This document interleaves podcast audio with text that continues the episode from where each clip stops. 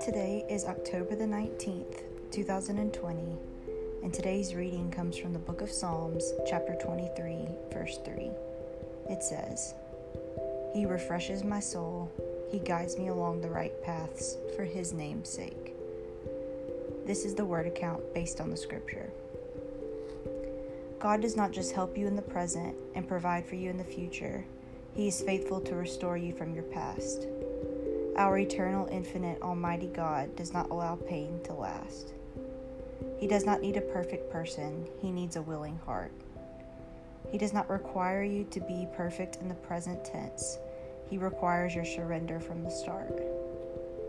His restoration goes beyond our ability to make mistakes and commit acts of sin.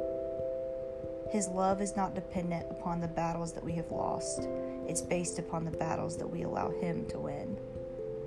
If we allow our soul to stay consumed by our messy past, then our future will seem uncertain. We need to remember that God has never expected a perfect person. He does not need our soul to be shiny, He needs it to be surrendered. He wants our mindset to shift to focusing on Him and away from being self centered. The reality of it is, if you are thinking of your past mistakes, you ultimately still are thinking of you. Even if the thoughts come from a place of self improvement, they are not centered on what God can do.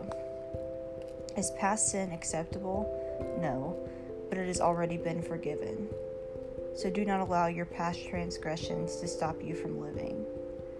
The restoration of the Almighty is able to wash clean even the messiest of mistakes but it requires allowance of God to go full steam ahead without us pumping the brakes. He can do it, and He will. Just trust in the power of His restoration. His love and forgiveness will always be greater than your sin and temptation. Amen.